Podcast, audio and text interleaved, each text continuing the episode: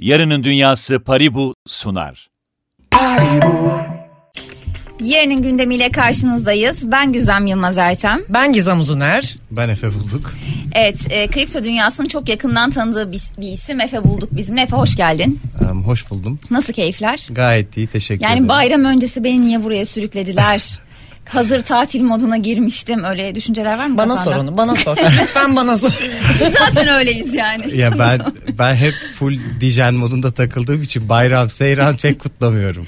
Peki şimdi biz bugün yarının gündeminde neler konuşacağız? Efendim nihayet beklediğiniz an geldi. Bol bol e, kripto paraları konuşacağız.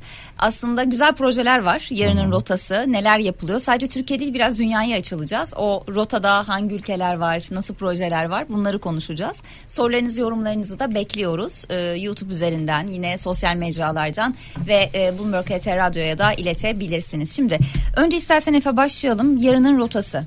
Nedir bu proje? Ee, nasıl bir motivasyonla bu projeye başladınız? Ee, Ben yaklaşık 2017 yılından beri kriptoda yatırımcıyım Ee, ve yatırımcı olmanın ön koşullarından bir tanesi de bilgiye yakın olmak. Bilgiye ne kadar yakın olursanız o alfa dedikleri yabancıların e, o kadar erken yatırım yapabiliyorsunuz ve o kadar tabii ki get- getirisi de yüksek oluyor. Ee, Ve bu nedenle işte dünyada kripto organizasyonlarına gidiyordum. Tabii Türkiye'de kripto denince akla gelen çok reklam gibi de olsun istemiyorum ama benim açımdan gerçekten inandığım bir şey söylüyorum. Ee, en inovatif şirkette Paribu. Ee, bir şekilde Paribu ile bir tanışıklığımız olma fırsatı oldu ve e, ondan sonra bu proje diye konuştuk. Neden inovatif dediniz? Ee, yani çünkü Paribu'ya baktığınız zaman e, bütün yenilikçi kripto mesela Paribunet gibi e, işte bu program gibi e, İKSV'yi desteklemek gibi yani hep böyle insanın kendini yakın görebileceği yerlere yatırım yapan o öyle projeleri destekleyen bir şirket. E, arkasından sohbet etmeye başladık ve bu sohbetin sonucunda yarının rotası ortaya çıktı. E, yarının rotasında bizim e, birincil amacımız şu insanlara dünyada ne olup bittiğini e, birinci elden en kısa sürede anlatmaya çalışıyoruz. E, çünkü trendleri ne kadar yakından takip ederse Türk yatırımcısı e, o kadar e, aslında hem kazancını yüksek tutabiliyor hem entelektüel seviyesini yüksek tutabiliyor Kri- kripto ve blockchain anlamında. O zaman İşte yatırım e, gurusu olma hedefi. Bu çok iddialı bir söylem mi? Ya- Yani yatırımlarınızı nasıl çeşitlendirmelisiniz? Bunun için bizi izleyin, bizi takip edin mi?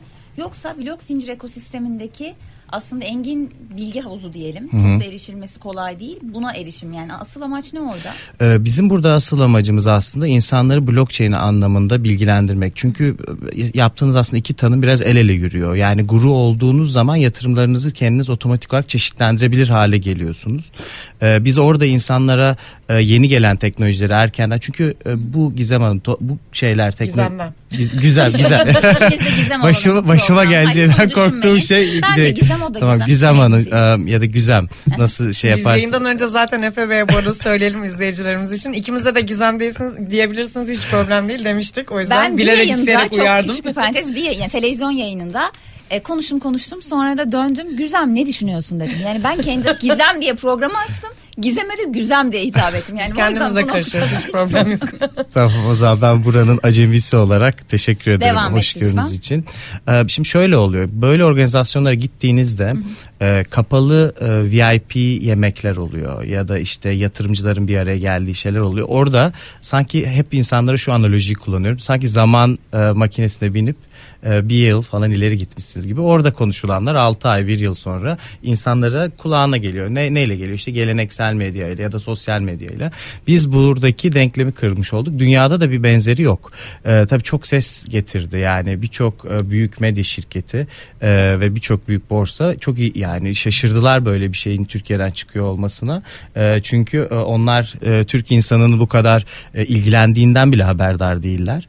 Biz e, belki ilerleyen aşamalarda konuşma fırsatı buluruz. Kripto alanında aslında çok ileride bir topluluğuz yani hem e, yetişmiş insan gücümüz hem yatırımcı sayımız hem borsaların e, altyapısıyla. Yüzde kaçıdır Efe? Toplam e, dünyada geçen kripto işlem hacmi yüzde kaçı Türkiye piyasası? Ee, yani yaklaşık olarak Ş- geçiyordur. şöyle söyleyebilirim. Şimdi borsa ismi vermeden söyleyeceğim ama e, bütün top 10 borsalarda e, hep ilk 5'te Türkiye trafik olarak, hacim olarak da hep hep ilk 10'da. E, Türkiye çok üst sıralarda yer alıyor. Dünyada herhalde ilk 5'teyiz diyebilirim rahatlıkla. Peki o geri kalan dörtte gelişen ülkeler mi var? Yani Yani ağırlıklı olarak düşük gelir grubuna sahip olan ülkelerin mi olduğunu görüyorsun? Ee, evet yani mesela Rusya Savaşı'ndan sonra Rusya'nın çok üst sıralara tırmandığını gördük. Bu da Abi biraz Çok güzel veri bu arada. Çok Evet. önemli bir veri. Ee, Arjantin'in e, benim birlikte çalıştığım bir arkadaşım var. Dünya Bankası'nda da çalışıyor Elif. Ee, Arjantin'deydi. Arjantin'de kripto kullanımının çok yaygın olduğunu e. Zaten kendisi de burada ama şurada e, stüdyonun içerisinde. Ee, yani bu aslında birazcık kriptonun ruhunu yansıtıyor bize. Neden? E, çünkü insanlar burada bir şekilde otoriteden kopup değil mi yani kendi para birimlerini orada peer to peer yani eşlenik transferleri e, kullanmaya ve hayatlarını bir parçası haline getirmeye çalışıyor. Ama şöyle bu bardağın dolu tarafı boş tarafında da finansal okur yazarlığın düşük olduğu ülkelerde demek ki kripto para tercih ediliyor. Evet ama bu aslında kötü bir şey değil. Ben hep hayatımda pozitif biri olmaya çalıştım. Potansiyeline bakıyorsun o İnsanları siz ben hissediyorum bilmiyorum sizde de oluyor mu? Türkiye'de son 10 yıla baktığınızda e, insanların okur yazarlığını geliştirmesi için bir böyle atılım yaptığını görüyoruz. Ben e, birkaç tane bilmiyorum adını söylemek belki sakıncalı olabilir yayın eviyle e, anlaşmalar yapıyorum. Onlardan kitap satın alıyorum kendim ücretini ödeyerek bunları insanlara dağıtıyorum böyle binlerce ve çok ciddi bir yollarsın okumazlar diyor. Hayır hayır okuyorlar. Ee, işte ne bileyim alışveriş merkezlerinde karşılaşıyoruz. Ee, ve böyle çok değerli profesörlerin kitapları. Üzerine tartışıyoruz. Ya baksanıza benim hesabım e, 350 bin takipçi ulaştı bir yılda. Demek ki burada bir ilgi var ve inanın ben hani böyle bir kripto influencer gibi token mokun öyle bir şey yapmıyorum. Yani insanlara işte mesela geçen gün bir yayın yaptım. Şeyi anlattım. Yani e, buradaki T-bonds'lar T-bills nedir? E, ne, ne- bu enflasyon çünkü yani yaptığım iş buydu Norveçli şirketlere çalışırken. E, emisyonlar nasıl düşer Onu petrol fiyat- bilmeyenler olabilir. Bu- Bundan önce neredeydin? Yani kripto e, dünyasında değilken ne yapıyordun Efe? Benim e, eğitim ben ekonomistim. Daha sonrasında Fransa'da bir yüksek lisans yaptım. Bir yıl e, Harvard Business School, bir yıl hem MIT'den e, sertifika aldım ve Norveç Varlık Fonu'nun enerji asetlerini yöneten e, bir e, Rystad isimli bir şirkette çalışıyordum. Orada petrol ve doğalgaz fiyatları tem- merkezinde ama yenilenebilirleri de modelliyorduk. E, ve Kantitatif analist gibi bir şey mi? yani, ben aslında kuantum evet Ee, aynı zamanda finansçıyım daha sonrasında bir petrol modeli tasarladık şirketin içerisinde. Ee, bu e, oil price monitoring tool gibi bir şeydi. Bunu e, çok büyük şirketlere sattıktan sonra şirket beni Doğu Avrupa ve Akdeniz müdürü yaptı. İşte Katar İsrail Türkiye bana bağlıydı. Burada çok büyük şirketlerle çalışıyorduk. İşte e, Tüpraş gibi Tekfen Holding gibi. Bu- burada petrol fiyatları üzerine konuşuyorduk Nasıl ama buraya geçiş yaptın peki? ee, Benim kardeşim e, yazılımcı e, ve e, o bana 2013 yılından beri e, inatla söylerdi. Ben de e, hep anlatıyorum ODTÜ'de Boğaziçi'nde falan konuşma yaparken 2011 yılında üniversitedeyken e, borsalarla ilgilenmeye başladım. E, hisse senedi alıp satmaya başladım. Bilkent'in içerisinde Bilkent'te başladım okula. E, iş yatırımın bir şeyi vardı. E, oradan öğrendim. Oradan Forex'e e, kardeşim vasıtasıyla da 2017'nin Mart ayında e, kripto yatırımcısı oldum. E, ondan sonra da e, hem trader Kripto olarak ilerledim. yatırımcısından önce Forex yatırımcısıydın Evet aslında. Forex'teydim. Peki blok zincir tarafında mesela dünyada birçok yere seyahat etmişsin. Hani ne gördün özellikle oradaki etkinliklerde? Türkiye'nin bulunduğu konumu nasıl değerlendiriyorsun yurt dışı ile kıyasladığında? şunu gördüm e, Gizem Hanım. E, Birçok Türk yetenek e, yabancı projelerde çok iyi yerlerde çalışıyor. E, bu da görünce insanın biraz içini ısıtıyor yani. Çünkü ben inanın böyle düşünüyorum. Böyle hani kameraya falan oynamak için söylemiyorum. İnanılmaz yetenekli e, bir ülke olduğumuzu düşünüyorum. Ya bu gen havuzumuz bence çok iyi. O yüzden üniversitelere gittiğimde de hep diyorum ki ya bakın e, pes etmeyin. Biliyorum biraz ümitsizliğe kapılmış olabilirsiniz. Zor dönemlerden geçiyoruz ülke olarak, ekonomik olarak. E, ama bakın yani Lüksemburg'a gidin arkadaşlarım var. E, bu Amazon'un ya da işte Muhtar Kent, Coca-Cola'nın hep en üst kademesinde kriz anı, hep krizle yaşadığımız için e, Türkler var. Burada da Türk çocukları görüyoruz, Türk gençleri görüyoruz. E, örnek vermek gerekirse işte bir tane yeni bir Layer One proje geliyor. E, onun e, en üst kademelerinden birinde bir çocukla tanıştık. Nusret isminde. E, Amsterdam'da. E, Ankara Üniversitesi, Ankara Fen'de okuyor. Adı Nusret'se bir sıfır önde başlamış olabilir hayatım. Gelecek vaat ediyor. Nusret Taş galiba adı tam hatırlamıyorum da Ee, şey Ankara fen okuyor. Oradan mezun oluyor. ÖSS'yi birincilikle bitiriyor. MIT'ye gidiyor çocuk. Oradan da Stanford'a geçmiş. Doktora falan yapıyor. Şunu söylemeye çalışıyorum. Türk gençlerini görüyoruz. Türk e, sektör profesyonellerini görüyoruz. Bu önemli bence. E, ve şeyi de gör, görmeye başladım. Son özellikle e, birazcık eksen kayışı var. Son e, 3-4 organizasyondur. Buraya not aldım. İşte hı hı. Lisbon'a gitmişiz, Denver'a gitmişiz, Barcelona, Paris, Amsterdam, Palm Beach, Texas, Washington, New York. Hepsini e, birlikte yaptık. O yüzden e, sağ olsun Peki, eksik olmasınlar. Mesela şunu da merak ediyorum ben. Hani Türkiye'de aslında böyle bir e, aset, böyle bir varlık var. Bunu parlatabiliriz diyorsun. Hani sistem olarak, öğrenciler olarak, yetişmiş hı. personel olarak. Peki sermaye anlamında mesela Paribu bunu fonluyor, destekliyor. E, Paribu gibi şirketler ya da bunlar kripto para şirketleri olmayabilir. E, büyük kurumsal şirketler de olabilir. Bankalar da olabilir. Fonlama ve sermaye anlamında Türkiye ne kadar cömert sence? Ee, daha yeni bir uyanış olduğunu düşünüyorum. Kurumsallar ana, anlamında da şimdi bir sürü kurumsal şirketle e, iletişime geçiyorum. Çok böyle ön planda olduğum için bir iştah var ama, ama böyle bu, çok hızlı bir refleks yok anladığım Evet yani ama onları da anlayabiliyorum. Çünkü Hı. hani şey yaparsınız ya yazın ilk aylarında şöyle denize gittiğinizde ayağınızın bir ucunu sokar denize öyle yapıyor büyük şirketler gibi hissediyorum. Ee, bir ilgi var ama daha iyi noktalara gelebilir gibi. Ee, burada herhalde ön e, şeyi Paribu çekiyor benim nezdimde. Peki mesela e, Türkiye'nin çok yoğun ilgisinden hep bahsediliyor e, bu işe ama mesela dünyaca ünlü bir zirve ya da bir şey yapıldığında bunlar neden hep dünyanın merkezlerinde oluyor. Niye Türkiye burada böyle bir organizasyon yapmıyor sence? Ya aslında güzel organizasyonlar yapmaya başladık. Yani uluslararası anlamda evet. böyle kalkıp da insanlar Teksas'a gitmesine neden atıyorum İstanbul'a gelmesinler? Ya bu birazcık sanırım pazarlamayla alakalı. Ee, o da işte coğrafi görünürlüğümüz aslında çok yüksek olmasına rağmen sizin de takdir ettiğiniz gibi belli başlı şeyler var. Gelmiyorlar. İşte e, yani yaşadığımız buranın tehlikeli bölge ilan edilmesi, savaş olması zamanında Suriye Savaşı'nın patladığı dönemlerden bahsediyorum. Bu batılı medyalarda tabii farklı servis ediliyor. Bunlar bir nedeni. Yoksa baktığınızda hem vize alma kolaylığı olsun birçok e, farklı ülke vatandaşı için hem coğrafi nokta olsun hem Türk Hava Yolları'nın şeyi olsun e, her, geniş ya ağı olsun. Aslında burası güzel bir yer. E, NFT İstanbul konferansı yapılmıştı. Başka bir konferans daha yapıldı. Orada konuşmacıydım. Daha iyiye gidecektir. Peki şimdi e, Luna'dan sonra her şey farklı mı oldu? Fakat sonrasında yatırımcının küsmesi hı hı. E, sanki kripto para piyasasında e, diğer finansal enstrümanlara göre hı hı. daha hızlı, daha çabuk gerçekleşiyor. Yani benim gözlemleyebildiğim kadarıyla Türkiye'de bir anda böyle işte e, beddua ediliyor hemen. Böyle iş mi olur vesaire falan. Yani uzun vadeli yatırımcı çok yok. Trade'ler daha kısa süreli bir enstrüman düşünce ondan beklenti çok fazla sanki bütün e, ekosistem e, bir çöpmüş gibi yorumlar geliyor. Hani bu ne zaman biraz daha normale dönecek? Şimdi şöyle söylemek lazım. Ben e, az önce de söylediğim gibi böyle çok e, şunu alın bunu alın bir adam değilim. Hı hı. Zaten e, bahsettiğiniz Luna ile alakalı bir alım tavsiyesi vermemiştim. Beni Luna olayı ile ilgili endişelendiren ve üzen şey şu oldu. E, çok fazla e, küçük yatırımcı mağdur oldu. Sadece Türkiye'de değil dünyada ve fundamental olarak yani temel olarak sektör çok ciddi yara aldı. Ee, yani zaman olarak sıkıntımız yoksa hemen bir iki dakikada Lütfen, anlatabilirim. Lütfen nasıl bir ders çıkardık? Çünkü Ş- bence bu ekosistem için önemli. Yani Luna burada bir örnek. Yarın öbür gün başka bir kripto para içinde olabilir bu. Yani Luna ve e, Luna'nın algoritmik stabil coin'i olan UST'nin başına gelen şeyin hemen arkasına biz e, Palm Beach'e gittik. Miami'ye ve orada konuşmacı aslında Dokuan'dı ve iptal ettiler Dokuan'ı ve aslında oranın art, olmadan süperstarı Dokuan'dı. Şu konuşuldu e, algoritmik bir stabil coin olamaz un, there is under collateralize yani arkası tam sağlanmamış stabil coin olabilir. Bu noktada şunu konuşmalıyız bu stabil coinler e, nedir? Bunlar aslında hepsi birer şirket değil mi Gizem Hanım ve Güzem Hanım? Um, ters baktım. Uh,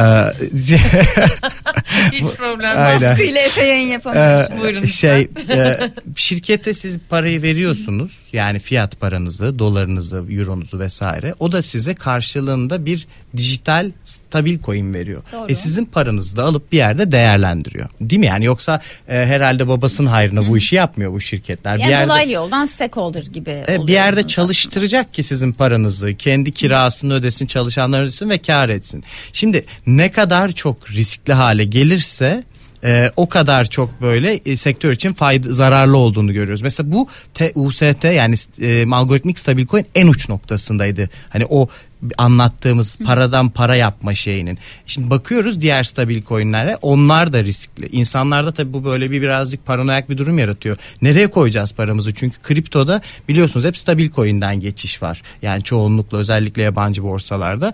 Ee, yine UST özeline çekiyorum. Kaçak dövüşüyormuş gibi olmayayım. Ee, UST şöyle bir sıkıntı yarattı piyasada. Ee, UST üzerinden borçlanan ve e, aslında riskini kaldıraçlı şekilde kullanan çok fazla yatırımcı vardı. Büyük yatırımcılar. Bunlar e, arka arkaya çöküşlere neden oldular. İşte mesela Triarov'un çözülmesi. E, onun haricinde bir sürü daha örnek. Tabii Celsius da bunda sayılabilir. Mesela ben son yine New York'tayken NFT New York için gitmişken e, çok büyük bir Çinli yatırımcıyı ve JP Morgan'ın başındaki şey dijital asetlerin arkadaşım Oli onları mesela Triarov'la bağladım bailout etsinler diye. Yani bu e, o, bir sürü insan yok oldu gitti piyasadan. Gördünüz yani market cap kaçta kaçına düştü ama ben hep güzel yanından bakma taraftarıyım. Şunu gördük. Düşünebiliyor musunuz? Benzeri bir şey dünya finans piyasalarında olsaydı ki oldu. Değil mi? E, Lehman Brothers Lehman krizinde Brothers oldu. ne oldu? It failed yani ve başaramadı kurtulmayı ve devlet müdahale etti. Milyonlarca dolarlık likidasyonlar gördük merkeziyetsiz finans üzerinde ve bu milyonlarca dolarlık likidasyon otomatik şekilde gerçekleşti. Ee, sektörde bizim inşa etmeye çalıştığımız bir buçuk yıllık e, emek belki geri gitti. Birçok insan silindi piyasadan Ee, ama böyle great resetler bazen e, verimliliğin artması için faydalı oluyor. Dolayısıyla sadece bardağın boş tarafına bakmıyorum. E, merkeziyetsiz diyorsun mesela. Herkes bassa kim kurtaracak orada devlet de yok. Ee, piyasa e, ve böyle bir şey kendini kurtarmayı becerebiliyor. Mesela bu örnekte de olduğu gibi e, fair value işte bu hani f- ne adil değer adil değere geldiğinde alıcı bulmaya başlıyor. Peki çok pardon burada adil değer dedin ya mesela bir izleyicimiz diyor ki BTC madencilik maliyetlerinin altında kalmaya daha ne kadar devam eder?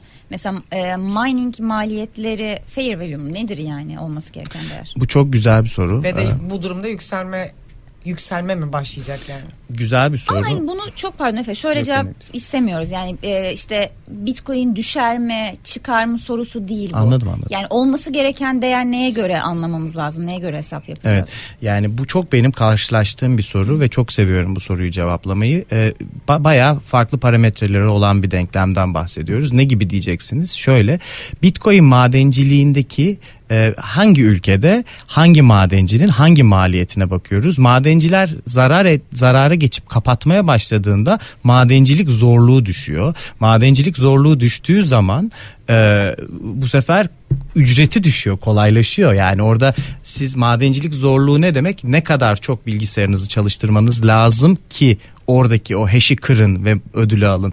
Dolayısıyla piyasa bu Satoshi Nakamoto ve ekibi o cyber e, ekip yani bu tamamen bu ekonomiyi ters giren ekip çok iyi bir şey kurgulamış. Dolayısıyla şu doğru değil. Ben Bitcoin fiyatı düştü efendim işte maliyetin de altına indi. Buradan yükselecek bu doğru bir algı değil ama burada şöyle para kazanılabilir ya da şöyle fayda sağlanabilir kendi adlarına e, bizi takip edenler. Hangi ülkede ne kadar maliyet olduğunu görebilirler ve halka açık bazı e, Bitcoin madenciliği yapan şirketler var Amerika'da. Bunların e, kendi bilançolarına bakıp e, oradaki Bitcoin rakamlarını görebilirler. Ya çok büyük ihtimalle ne anlatıyor bu deli adam falan diyecekler ama böyle E, ve bunların bir kısmı mesela eski makineler kullanıyorlar. Ant makineler, ant pool makineleri. Bunlar satmaya başlayacaklar. Mesela ben e, ilk rahatlamada bir madenci satışı olabilir mi endişesindeyim. Bunları takip edip buralardan para kazanabilirler. Toplayayım. Madenciliğin e, maliyeti çok değişken bir maliyet. Ülkeden ülkeye değişebilir. Makine teknolojisine göre değişebilir. Hiçbir şeye göre değişmese bile batan madenciler kapattığında maliyet çok ciddi şekilde aşağı, Aşağı gelebilir. gelebilir. Çünkü zorluğu e, kolaylaşıyor yani madencilik. Dolayısıyla bu doğru bir şey değil. E, takip edilmesi doğru bir parametre değil. Peki DAO'lar hakkında ne düşünüyorsun? DAO'lar e, bizi takip edenler için böyle kısaca anlatalım. Aslında DAO'ların e, çok fazla böyle işte merkeziyetsiz özerk organizasyonlar, merkeziyetsiz özerk organizasyonlar deniyor. Ee, İnsanlara tam geçmediğini düşünüyorum.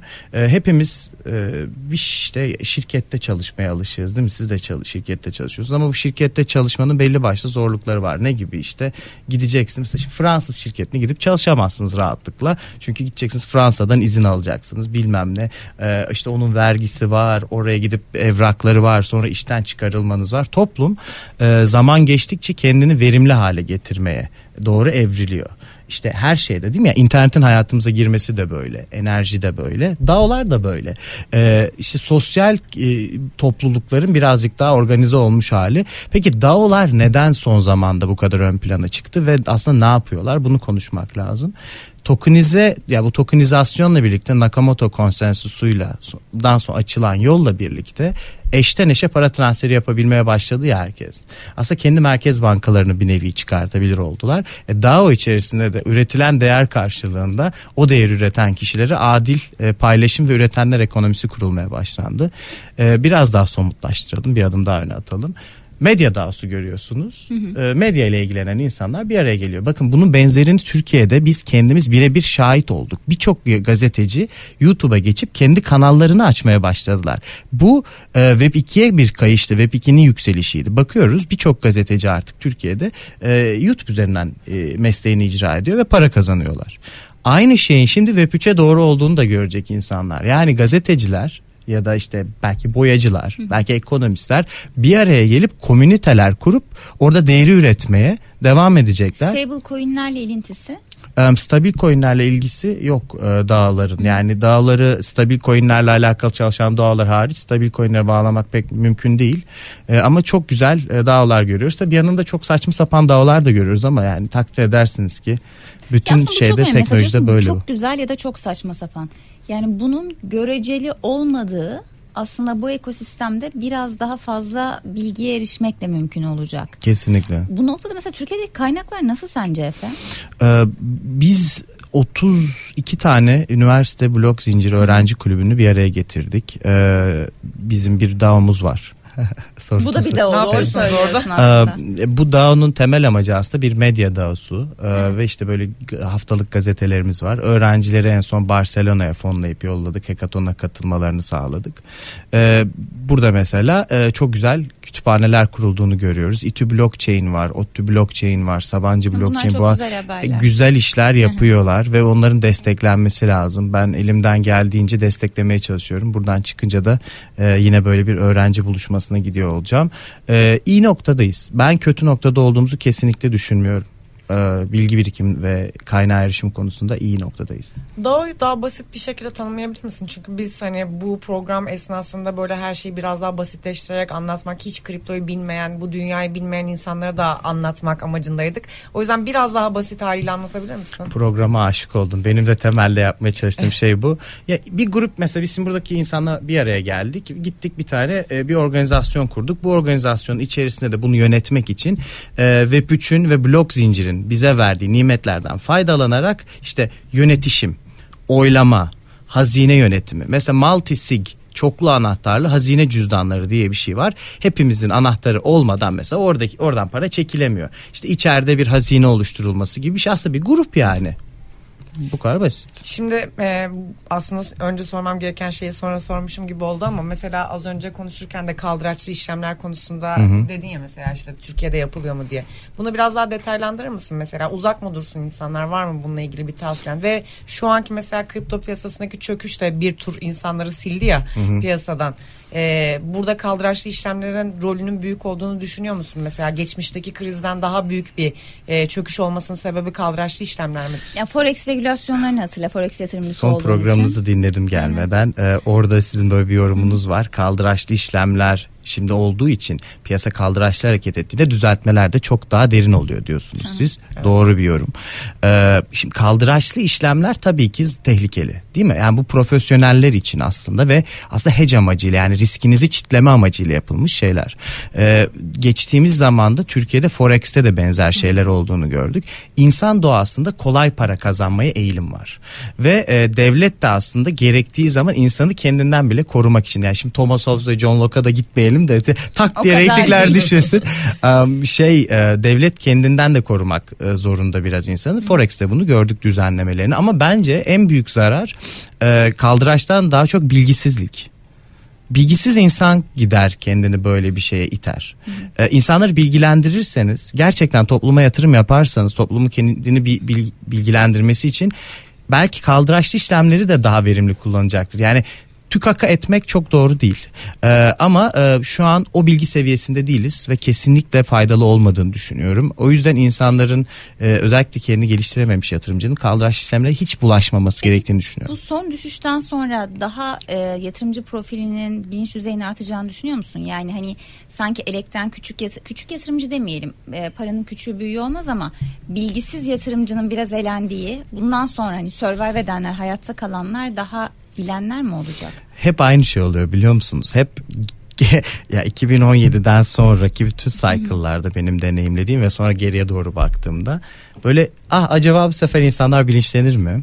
Diyorsunuz. Sonra bir bakıyorsunuz yine aynı şeyler oluyor. E tabii ilk gelen kitle bu bu sürede içeride kalmayı beceren kitle, küsmeyen kitle, kendini geliştiren kitle çok kazanacak. Parası kalan kitle. Evet. Ve de- ama şey de çok kötü değil mi? Şimdi hepimiz günlük hayatımızda para kazanıyoruz. Şimdi bizim tabii dolara karşı paramız çok değer kaybetti ama yine de bir birikim yapabiliyoruz. Ee, fakir bir toplumuz ama hani birikimimiz yine var. Bu birikimin bir kısmını oraya kaydırabilirsiniz. İnanın ya şurada arkadaşım oturuyor yalvarıyordum almadılar mesela 10 binlerden 9 binlerden. E şimdi tekrar oralara geldi mesela 20 binlere geldik. Şimdi hiç kimse almaz. Ee, anlatabiliyor muyum? Bu kitleyi tutup bu eğitimi geliştirebilmek lazım. Ee, ben bunu çok değerli görüyorum. O yüzden işte mesela bu para e, yarının rotası programını yapıyoruz. İnsanlar inansınlar. Bakın size bir şey söyleyeceğim. Texas'a gittik. Tamam mı? Ee, Austin'de konsensus diye bir organizasyon yapıldı. Üç tane senatör var. Ee, bir tanesi Gil Brandt, bir tanesi Pat Toomey, bir tanesi de kimdi? Unuttum adını. Neyse bunlar e, Am- Amerika'da kripto regülasyonları yapıyorlar. Bir kere bu insanların burada olması demek ve regülasyonun gelisi diğeri de Cynthia Lummis galiba. Ee, bunların burada oluyor olması demek bunu regüle edecekleri anlamına gelir ki sundular draftı taslağı. Daha sonrasından da Amerika'da bakın gör- kör olmak lazım. Yani Çin'den güç Amerika'ya kaydı madencilik gücü. Amerika bunu regüle ediyor. Daha Amerikalı kurumsal girmedi bile. Bir tane toplantıya girdim. Toplantıda hep Amerika'nın böyle kaymak yatırımcıları var. Fidelity'nin CEO'su konuşuyor. Regüle edilmesi gerektiğini düşünüyorsun o zaman. Kesinlikle yani düşünüyorum. anlattığın Ben için. şey değilim yani böyle radikal "E, aman efendim işte yok olsun her şey devletleri yıksın kripto falan öyle bir algım yok. Ama kriptonun pozitif yanlarına odaklanıp regüle edip bunu hayatımıza katmak lazım. Radikal hiçbir anlamda olmamak gerek diye düşünüyorum. Şimdi şey e, 4.5 trilyon doları yönetiyor Fidelity. Siz benden çok daha iyi biliyorsunuzdur. Fidelity'nin CEO'sunun ve yönetim kurulu başkanı orada gelip konuşma yapıyor olması manyak bir şey. Türkiye'nin gayri e, safi yurt içi hasılası 650 milyar dolar. 4,5 trilyon dolar diyoruz. Kadın şey dedi. Kaç kişi Fidelity'den burada dedi. 150 kişilermiş. 50 kişi el kaldırdı salonda. Şimdi bunlar yani bütün pension fundların falan parasını yönetiyorlar. Boşuna gelmiyorlar oraya. Bakın bir varlık geçişi oluyor. Bunlar insanlar küsmeden, öğrenciler ümitlerini kaybetmeden burada durmaları çok önemli. Peki geleneksel yatırım araçlarında hece edebiliyoruz ya kendimizi. Kriptoda bunu nasıl yapacağız? Ee, ben farklı şey dedim ya hani İşte kaldıraçlı opsiyon, araçlar forward burada vesaire var. Mesela kriptoda bu enstrüman çeşitliliği olacak mı sence? Ee, yani yurt dışına baktığımızda bunun olduğunu görüyoruz. Türkiye'de de regülasyonlar geldikten sonra mutlaka olacaktır. İşte insanlar sizin de dediğiniz gibi opsiyon alıp satmaya başlayacaklar. Regülasyon gelmeden bu ürünler olmaz mı? Yani regülasyon gelmeden bu ürünler olursa e, bu ürünlerin kötüye kullanımını veya da bilinçsiz kişilerin mağdur edilmesinin önünü açıyorsunuz. E, Getiri götürü analizi yaptığınızda e, yani hedge etsin diye verdiniz ama hedge'den bambaşka bir amaçla kullandı. Dolayısıyla silindi gitti. Bu da kötü. E, Farklı amaçlarla kullanılabilir. Şimdi kripto para birimlerinin bir tanesi yükselirken bir tanesinin düşme ihtimali çok zayıf ya. Yani hep beraber bütün piyasa düşüyor. Şimdi geleneksel finansal enstrümanlarla da işte korelasyonu artıyor. E bu durumda neye hedge olacak? Ve madem ki riskli bir varlık ya bir de hani bir tanesini alırken ötekisini de almanın mantığı ne? Hani hepsi bir, birlikte hareket ediyorsa bu piyasanın. Birazcık aslında ayrışma potansiyelini de satın alıyorsunuz. Yani Var ne mı demek? öyle? Satabiliyoruz bu arada. Açığa satış yapabiliyoruz E, e, zaten. tabii ki açığa satışta yapılabiliyor. E, Yani ayrışma potansiyelini satın alıyorsunuz. Ne demeye çalışıyorsun diyeceksiniz. Ethereum'un Bitcoin'den ayrıştığı zamanlar ciddi var. Avax'ın E, Evet, veriyorum. DeFi üzerindeki projelerin olabildiğince DeFi yani. projeleri söylememeye çalışıyorum. Olabildiğince e, şey yapmaya çalışıyorum. Yani genelleme mesela metaverse ile alakalı bir geleceğe inanıyorsanız ya da oyunların blok zincirde yer bulacağına inanıyorsanız o zaman buradaki ayrışma potansiyelini satın alabilirsiniz. Ayrıştığı zamanlar pozitif negatif oldu. E, kendinizi hedgelemek için Bitcoin çok değişik bir yatırım aracı ve kripto paralar. E, belli başlı zamanlarda altınla koreli olduklarını görüyoruz. Belli başlı zamanlarda da S&P ile koreli olduklarını ve diğer endekslerle koreli olduğunu görüyoruz. Bunu iyi okumak lazım. Dolayısıyla sorunuza evet ben e, hani belki bir gün daha çok zamanımız olursa başka bir programda anlatabilirim nasıl hedge edilebileceğini, hedge stratejilerini. E, ama farklı zamanlarda farklı hedge stratejileri uygulamak gerekiyor. E, burada işte e, Amerikan tahvilleri T-bonds alabilirsiniz, T-bills alabilirsiniz. E, tabii o da risk iştahınıza bağlı. Nasıl bir yatırım e, sepeti oluşturmak istediğiniz o da modern portföy teorisine giriyor biraz. Ama şey Peki yapmayayım. son bir iki dakika içerisinde Gizem sorun var mı? Sorum var. Ee, az önce hatta heh, aklıma geldi tamam. Web 3'te kişilik tasarlamak ne demek diye düşünüyordum bir taraftan. Süper. Ee, çok hoşuma gitti program. Ee, Şimdi e, Web 3'teki insanlar e, teknolojinin gelişmesiyle birlikte şunu gördük. Ee, insanlar aslında internette çok fazla zaman geçiriyor değil mi? Online oyunlar falan yaygınlaştı. Avatarlar yaygınlaştı. Orada bir hayat ol- oluşmaya başladı. Ee, işte Ready Player One diye mesela bir film var. Orada insanlar öyle bir dünyanın içerisinde ki artık kapitalist düzenden bıkmışlar. Mi- Miserable böyle acınası hayatlar falan kendi gözlüklerini takıp bambaşka bir karakter persona ile orada hayatlarını yaşıyorlar. Neil Stephenson'ın mesela romanında da Snow Crash'te kendisiyle yine konuştuk. Bakın bunları hep video çekip anlatıyoruz. Lütfen insanlar izlesin. İnanın yani hiçbir maddi kaygıyla yapılan programlar değil. Orada da o anlatıyor. Mesela adam gitmiş 1990 2'de galiba yanılmıyorsam anlatmış. Böyle bir şey çizmiş. İnsanlar kendilerini başka farklı, farklı şekillerde ifade etmek istiyorlar ve böyle kaçış şeyi olarak görüyorlar. Nasıl nasıl sinemaya gitmekten keyif alıyorsunuz? Kimisi de kendi bir avatar tasarlayıp metaverse'te yürümekten şey keyif alıyor. Ee, öyle kendini iyi ifade ediyor. Yani zenginlik her zaman iyidir. İnsanları kısıtlamamak lazım. Ee, mesela işte soulbound NFT'ler yani non-transferable token'lar geliyor. Ee, bir sürü şey gelecek. Bakın initial film offerings geliyor. İnsanlar filmleri fonlayabilecekler. Initial litigation offerings geliyor Amerika'da. İnsanlar hukuki davaları şey fonlayabilecekler. Bu özgürlük, çeşitlilik. E, bununla alakalı çok pozitif düşüncelerim var ama zamana saygı göstermek için kısa kesiyorum. Peki Efe çok teşekkür ediyoruz. Ee, son belki bir iki notta aslında çünkü hani yarının rotası diye başladığımız için ülke ekonomisine katkısının ekonomist tarafınla istersen bunu o gözlüğünle cevapla ve ülke ekonomisini derinleştireceğini de bir vadede düşünüyor musun? Yani Türkiye'nin de bunda geride kalmaması gerektiğini. Yani Paribu gibi şirketlerin artması bizim için ne kadar iyi. Türkiye'nin regülasyonlarda geri kalmaması bizim için ne kadar iyi. Ama bunu yatırımcı gözüyle söylemiyorum. Türkiye'deki tüm finans sisteminin derinleşmesi anlamında. Çok güzel soru. Ya güzel Hanım bir şey söyleyeceğim. Peer to peer analiz diye bir şey var ya eşlenik analizi. Bakıyoruz diğer ülkeler ne yapıyor? Estonya mesela. Değil mi? Yani deli gibi yatırım yapıyor buraya. Mesela Portekiz deli gibi yatırım yapıyor. Ee, Birleşik Arap Emirlikleri deli gibi yatırım Türkiye'de o yapıyor. zaman henüz bunu Singapur göremiyoruz. tabii Yeterli ki göremiyoruz ama görmemiz lazım. Bu e, ekonomi de, derinliğini arttırmak, zenginleştirmek için çok önemli önemli bir durum ve Türkiye'de 10 milyon civarı, 10 milyonun da üzerinde kripto para yatırımcısı olduğu e, öngörülüyor. Bir sürü genç e, yeteneğimiz var, öğrencilerimiz var. Bunları buraya e, motive etmek lazım. Yatırımcılarımızı doğru bilgilendirmek lazım. Evet sorunuzun cevabı buraya daha çok odaklanmak lazım. Bu sektörün kırmamak lazım. Onu bir, bir fidan gibi görüp bunu destekleyip büyütmek lazım. Çünkü diğer büyük ülkeler bunu yapıyor. Amerika'da bile görüyoruz. Miami'deki vali diyor ki ben Bitcoin'le alacağım maaşımın bir kısmını. Şimdi yani bu insanlar aptal insanlar değil ki. Birazcık dünyaya bakmak, geride kalmamak lazım diye düşünüyorum. Çok teşekkür Çok ediyoruz. teşekkürler. Ben teşekkür Bir ederim. programı bu webdeki karakterleri ayırsak mı ya? Çok iyi konu değil mi sence? Ben az önceki kısma daha çok e, ilgi duydum. İşte mesela bir davada yanlışsam düzelt lütfen. Bir davada birini destekliyorsun. Onu fonluyorsun değil mi? Bu Evet. araçta onu söyledin az önce. Evet. Bunun benzer örnekleri var Amerika'da. İşte bu tarz mesela projelere vakit ayırsak bence o da güzel olur. Peki o zaman sonraki programlar için diyelim. Yarının gündemini noktalıyoruz burada. 92.8 Bloomberg HT Radyo'dan bugünlük bu kadar. Gizem Uzuner, ben Güzem Yılmaz ve Efe Bulduğ'a da çok teşekkür Ben ediyoruz. teşekkür Herkese ederim. iyi akşamlar, hoşçakalın. Yarının Dünyası Paribu sundu. Paribu,